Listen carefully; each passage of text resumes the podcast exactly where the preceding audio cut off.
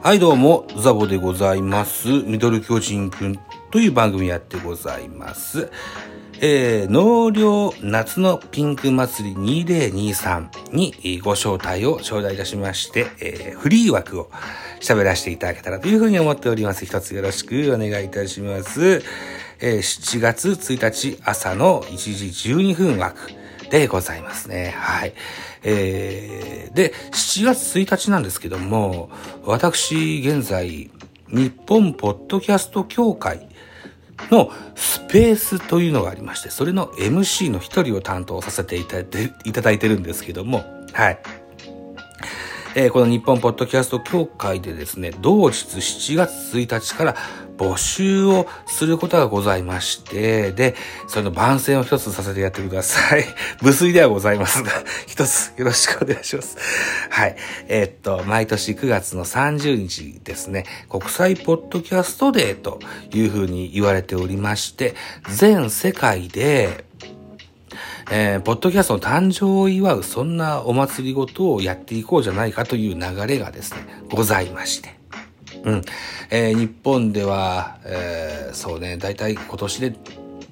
えーっと、4年目なのかな ?5 年目なのかなまあ、ぐらい続けてやってるんですけども、えー昨年、2022年は、えー48時間のポッドキャスト配信リレーというものをぶっ通してやったんですね。うん。で、今年2023年も、お 2days やるんですけども、今年はですね、9月の30日と10月の1日、いずれも、朝の10時から夜の8時まで、えー両日10時間ずつの配信リレーを計画してございます。2日間でおおよそ40番組程度の出演番組を募集してございます。えーこのラジオトーク、ーでも、ポッドキャスト番組を配信されてらっしゃる、えー番組さん方ありあるじゃないですか。ね。えーそういった方々のご参加をぜひお待ちしております。ポッドキャストの、じゃあ、ラジオトークのポッドキャストってっていうのはだいたい収録型で12分以内といったことにが決まってるんですけども、このポッドキャストリレーは一番組30分のおしゃべりを聞かせていただく形になっております。えーラジオトークで12分しかできないじゃないというふうに言われるかもしれませんが、えー30分の収録のお手伝い、私ども日本ポッドキャスト協会の方でお手伝いさせていただきますので、ぜひ、えーお気軽に、えーご応募いただけたらというふうに思っております。詳しくは日本ポッドキャスト協会のホームページ、あるいはツイッターアカウントなどをご確認いただけたらというふうに思います。一つよろしくお願いしますと。はい。万世おしまい。さあ、ちゃんとやっていきましょうね。えっと、これテイク3なんですよ。テイク3なんです。はい。えー、やっていきます。一つよろしくお願いします。えー、このミドル巨人くんというのは2018年の4月の18日だったか19日だったかからスタートしておりますす。すでに、えー、丸5年を経過し、現在6年目に入っております。私、えー、巨人おじさんザボが巨人を語る番組ですと称しまして、巨人を応援している番組なんですけれども、そもそもですね、私、プロ野球球団、巨人のファンを辞任して、えーすでに30年以上経つんですけれども、えー巨人にお金を落としたことがほぼほぼないんです。はい。2012年だか13年だかに、えー球団応援歌が入った CD アルバム1枚、およそ3000円程度。これを購入したことがあるだけのことでしてね、えーユニフォームもなければ、ぬいぐるみもない、メガホンもなければ、サインもない、えーみたいな、そんなね、えー低たらくでございまして。えー常々ね、えーこれで長いこと、さっきも言いましたように5年以上、ポッドキャストで巨人の話してますけれども、常々球団運営さんにはどのように映ってるのかなというふうに気にしてるんですよ。うん。で、ペラペラっとですね、えービジネスマーケティングサイトみたいなものを覗いてみますとですね、球団ビジネス運営サイトの方がですね、いろんなあファン、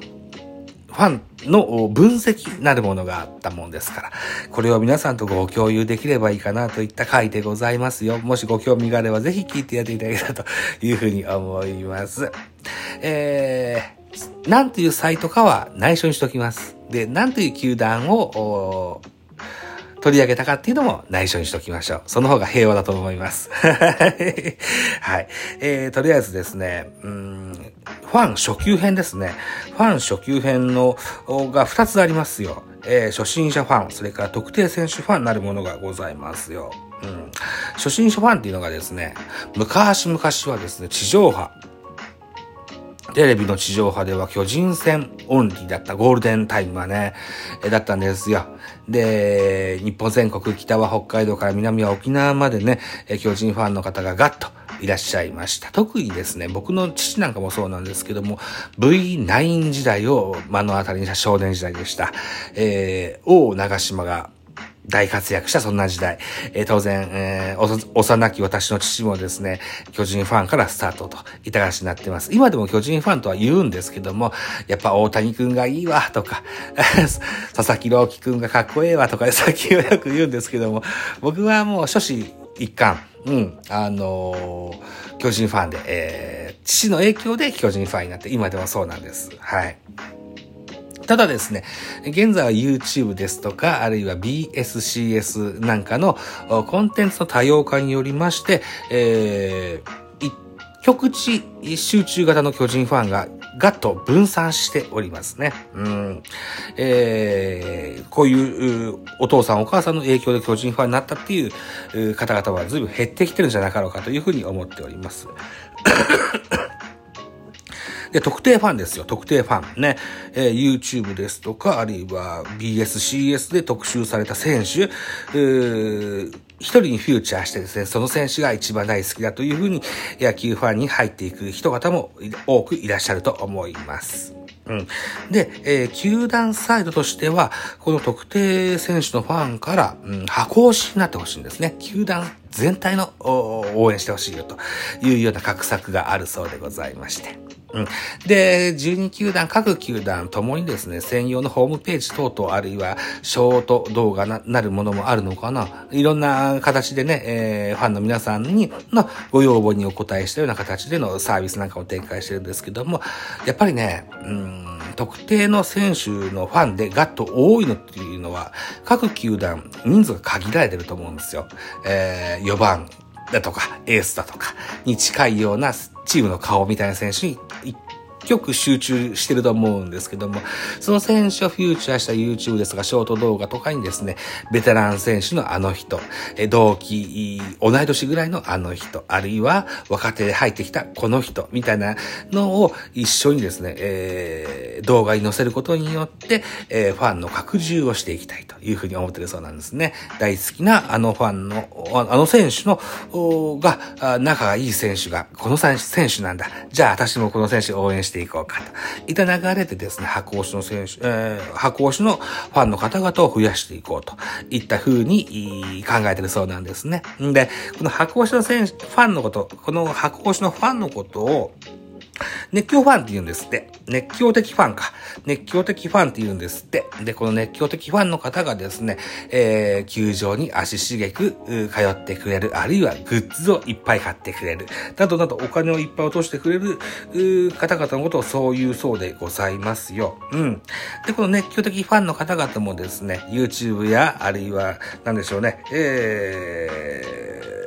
サイトなんかでね、えー、こんなことした、あんなことしたっていうのを SNS で拡散してくれることによって、さらに、えー、ファン層が拡大していくというようなものを画策しているそうでございます。しかしですね、この熱狂的ファンっていう方々がですね、一緒に球場に行ってくれる友達ですとかコミュニティとか、えー、このあたりが疎遠になってしまうと、球場から足が遠のいてしまう。ことになるんですって、うん。えー、ずっと友達仲良くしていた人が疎遠になってしまうっていうのは非常に悲しいことですよね。えー、それはコミュニティもそうですよね。グループってことですよね。うんで、えー、疎遠になってしまうとお家では応援するんだけども、なかなかお金を使う機会が減ってきたというようなことになってしまうと、これをね、えー、熟成ファンというふうに言われるそうなんですよ。えー、現在の僕がこの熟成ファンに当たると思います。また完全に、えー、その球団のファンから離れてしまったことを、離脱ファンというふうに分析されるそうでございます。ただこの熟成ファンという形がですね、なんかきっかけがあれば、また熱狂的ファンに戻ってきてくれる可能性っていうのは低くはないよというふうな分析なんですって、新しい推しの選手が出てきたりですとか、えー、チームの成績上がってきたりですとか、そういうな、いろんなきっかけでね、えー、ファンがまた戻ってきてくれる。戻ってきて、またお金を使ってくれる、そのようなファンが、に、ファンの形に戻ってくれるかなといったようなことに期待されるそうなんですね。うんえー、皆さんご存知の通り、2021年からコロナ禍、えー、などがございましてね、えー、球場に足を向けてくれるファンの方々に対して入場規制なんかがありました。はい。その入場規制というのはすでに解除もされてますし、公営出し応援も解除になってきてるんですけども、では、ファンの方々が全員帰ってきたかと言われればそうではないみたいなんですね。えー、空席も程よく発見できるぐらい、えー、満員御礼という球場はなかなか多くはないみたいなんですよ。うん、で、この球団ビジネス運営サイドにしてみたらですね、このファンの、はどのようなスタイルなのかというのを解像度を上げていって、えー、そのファンのレベルを向上して、えー、向上していくように差し向けていく、そのような努力をですね、えー、球団運営サイド、これが課題としてるそうでございます。はい。えー、YouTube とかサイトとかでね、見たい情報を見たい場所に置いておいて、えー、PV 数ですとか、エンゲージメント率を上げていくことによって、ファンの拡充をしていきたいというような流れだそうでございます。そうでした。